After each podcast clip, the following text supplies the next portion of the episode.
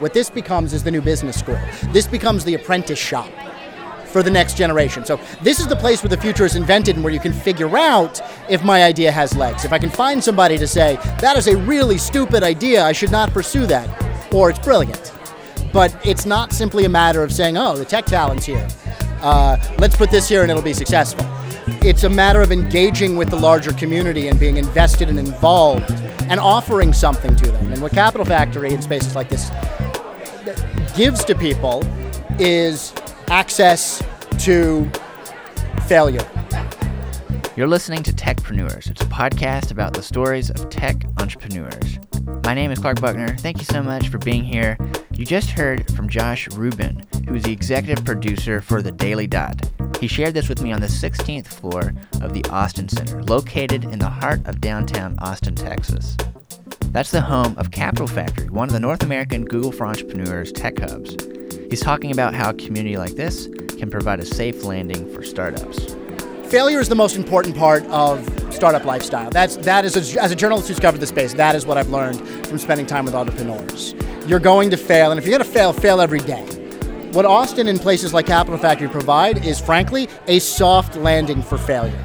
This town doesn't judge you for failing, and this town and these places like Capital Factory understand failure and basically give you license to learn from your failure and move on to the next thing. In season one of Techpreneurs, we'll take you on a tour highlighting several of the Google for Entrepreneurs tech hubs, where you'll meet the seven Code twenty forty entrepreneurs in residence. You'll hear their stories about how they're building tech, how they're overcoming obstacles, and how they're promoting diversity and inclusion in their communities. You'll get an inside look at cities like Chicago, home to Thomas K R. Stovall, the current Code twenty forty entrepreneur residence at eighteen seventy-one Chicago. That's where he's building his tech startup, Candid Cup Microfeedback. And so I found myself in a position where I'm thirty years old, and I'm literally having to close the doors of my business, start over, no credit, no money in the bank, embarrassed, friends asking me, you know, what's going on, and I've lost my personal residence, all of it. And uh, that's that's the place that I started Candid from, not right away, because there was a there was a little a little bit of um, of darkness that you got you got to walk through. You got to kind of find yourself after you you lose that much. But uh, that's that's where I started. In addition to Austin and Chicago, you'll meet techpreneurs from Nashville, Minneapolis, Raleigh-Durham, San Francisco, and Detroit. We're happy to bring you these stories with the support of the Nashville Entrepreneur Center, one of the Google for Entrepreneurs tech hubs. All right, let's get to it. To set the stage for season one, you're about to hear from Code twenty forty C E O and co-founder Laura Wideman Powers. She explains how their Entrepreneur Residence program helps a nonprofit organization create access, awareness, and opportunities for top Black and Latino and Latina engineering talent to ensure their leadership in the innovation economy.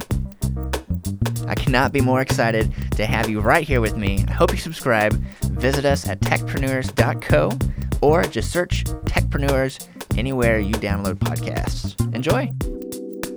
It was summer twenty eleven, and uh, I was sitting with Tristan Walker, who at the time was just a friend and would become uh, my co-founder. And we were just sort of chatting about, um, I was starting to look around for what my next thing was going to be. And he kind of rolled over to the whiteboard wall in the desk chair that he was sitting in in this conference room and wrote the number twenty forty on the wall. And it started a conversation. Um, the year twenty forty is the year people of color are projected to be the majority in the U S And we were sitting in the epicenter of the tech sector, uh, San Francisco's Soma neighborhood, and just thinking about what does that mean for this industry and what does this industry mean for these communities? And that's what kicked off the conversation. But at this point right now, when you're in that conference room, you're You were part of a tech company. And that was your was that your first tech company that you were really fully invested in with all of your time and passion yes. and resources. Yeah. So before that, you come from a background of nonprofits mm-hmm. and a lot of interaction with youth. I know that's a really big passion of yours. So yeah.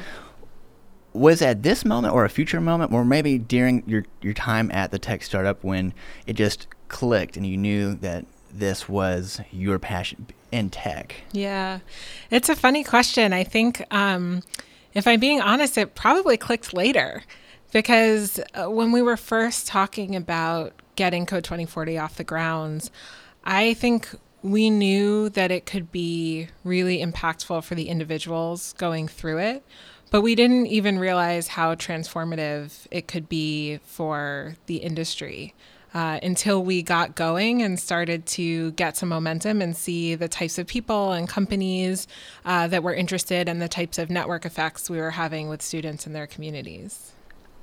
You were talking on a podcast about topics like confidence, risk, and fear, and I love hearing you talk about that. But you were also talking about the staggering wealth gap. Mm, yeah. And it's really, it's just, you you said it twice yeah. earlier, and it's still, I'm going to hear it a third time yeah. because it's really just unbelievable of just to fathom it. So if you could tell me a little about what the stat is and and how that has been a driver for your why of doing Code twenty forty. Yeah. So there's a couple stats that we think about a lot. The first is the fact that the average salary for a tech worker is more than the median household income of a Black family and a Latino family combined. And so you start to think about the transformative impact that having a Black or Latino tech worker can have on their family and their community. We have students who participate in Code twenty forty's Fellows program who, as summer interns, make more than their parents make collectively twenty-five or thirty years into their career. And it just totally resets their notion of their own trajectory and the impact that they can have on their family and community. And what another interesting stat that I think connects to this, what I've heard you say is, and you don't have to correct me on this, but it's, I think it's eighteen percent will graduate with a degree that's in the in the tech field, but only three, four, maybe five percent are actually having a relevant job in the industry. Yeah, eighteen percent of computer science bachelor's degrees each year go to Black and Latino students. And then you look at the representation in the industry, and it's exactly what you're saying, um, two percent, three percent, uh, five percent for Blacks and Latinos. And so there's this real opportunity to connect students who are already graduating with a skill set in tech to the open roles that these companies have.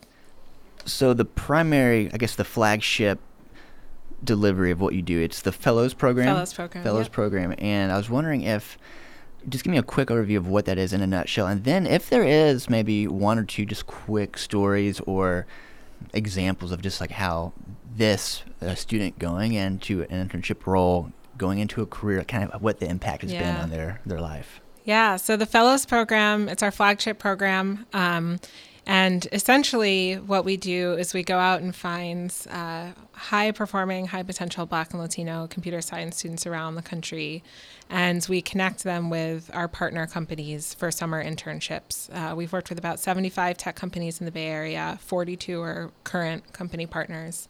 And so this summer, for example, we'll have about eighty students in the program.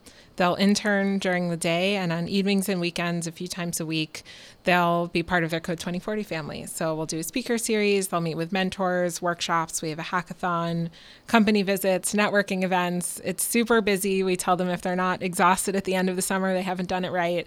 But the idea is that by the time they're through with their summer with us, they have not just the skills and experience, but the confidence and connections that they need to succeed.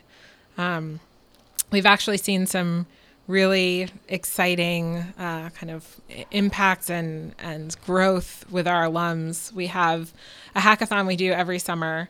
Um, and for a lot of students, it's the first time they've done a hackathon. They're not offered at their schools. Um, I'll tell a story about one particular student, Perry, who um, went through the hackathon. His team actually won the hackathon. What? And he was so inspired. He'd never done a hackathon before. He went back to his school and he started their first hackathon and got one hundred students to participate. And he also stayed in touch with the winning team, his team from that summer, and they actually decided to start a company of their own. And now they're a part of Y Combinator's fellowship class. That's a big deal. Yeah. And it was all based on that one experience that sparked for him the amount of creation and agency that he could have. And so I know this is it's a really complex issue.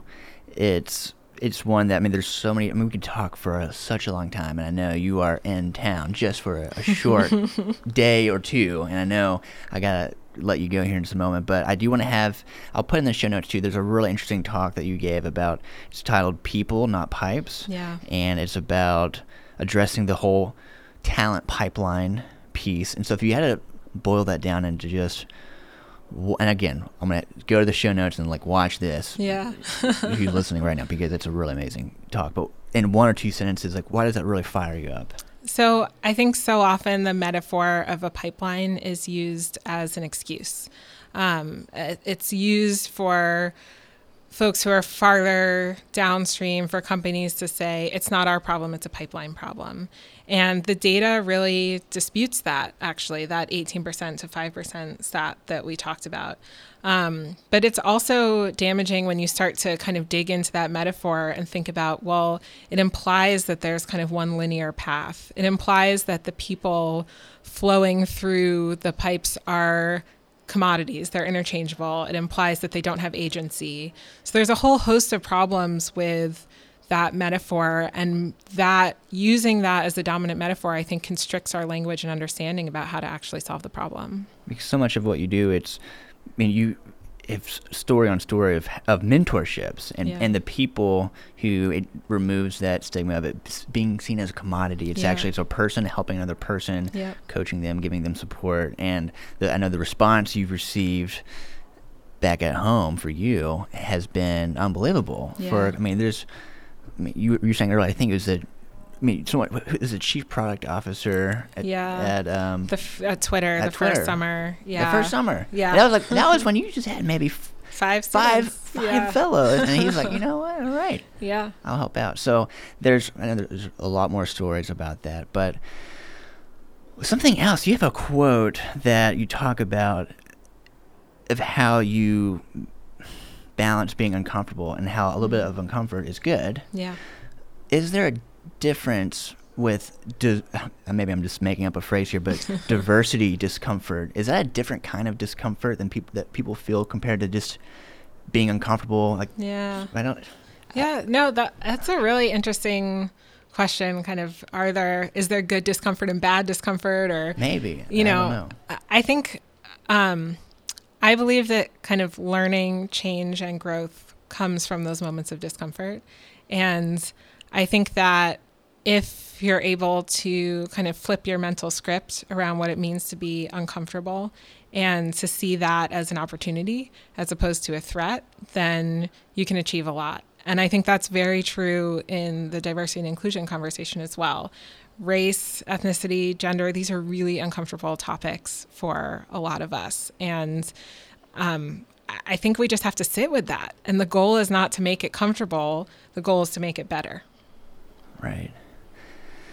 So that brings me to a question of what can organizations, I mean, we're sitting here right now, we're in Nashville at the Nashville Entrepreneur Center. How can organizations like the E C, other entrepreneur centers, incubators, accelerators, how can they have those honest dialogues and be more supportive of inclusion?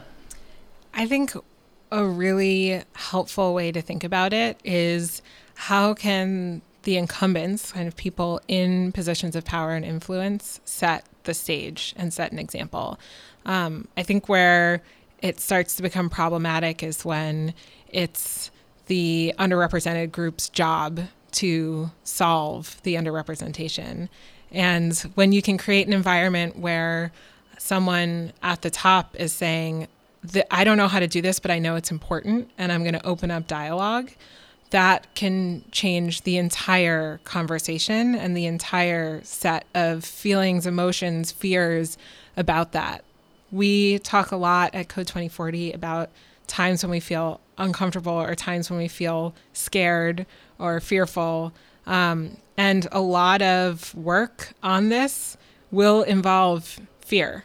And whether that's fear of putting yourself out there, fear of saying the wrong thing, fear of making the wrong choice, it's inherent in the work.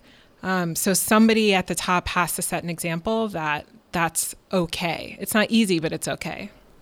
feel like that fear can be paralyzing, or it, it can be disabling and paralyzing if you try to overthink it. Because what you're saying yeah. is, if you just have a conversation, and if you just op- if you, it's really simple. It's at, it, well, it's not simple, but the first step to trying to make a positive and meaningful change is actually easier than it might seem on the surface.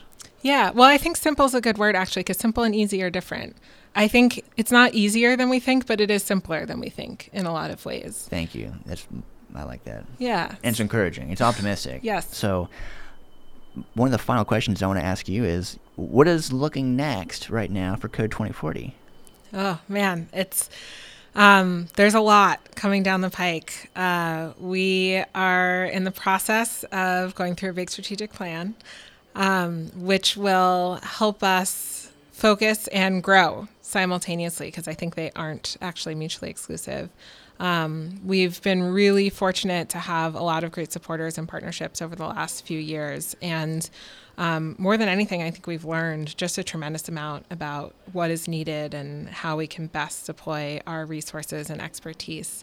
Um, so, I mean, my real answer is stay tuned, because yes. there's a lot coming down the pike. But I think the entrepreneurship, the entrepreneurship work is a big and exciting piece of that. The fellows coming through our program, as we heard, they're really interested in entrepreneurship. We're working with entrepreneurs and tech hubs like the E C over the course of this year and beyond. And I think we feel really strongly that working with existing companies is important, working with students is important, um, and that because change often comes from the top, making sure we're empowering and supporting entrepreneurs who are building the companies of the future is going to be integral to solving this. That's wonderful. So final question for you. This is about the E I Rs, the entrepreneur in residence positions that are at the different Google for Entrepreneurs tech hubs throughout North America. What is this position? Like, what's the partnership look like? And And how is that supporting these tech entrepreneurs with their ideas, and, and, and also how they promote diversity? Yeah. So it's a really fun partnership, because there's a lot of different uh, there are a lot of different players in the partnership who are all able to create impacts in different ways. So Google for Entrepreneurs uh, enabling all of it, kind of with the convening of the hubs um, and the funding of the initiative. Uh, the way it works is we have an entrepreneur in residence who is a Black or Latino entrepreneur starting a tech or tech-enabled company in each of the seven cities in which we're working.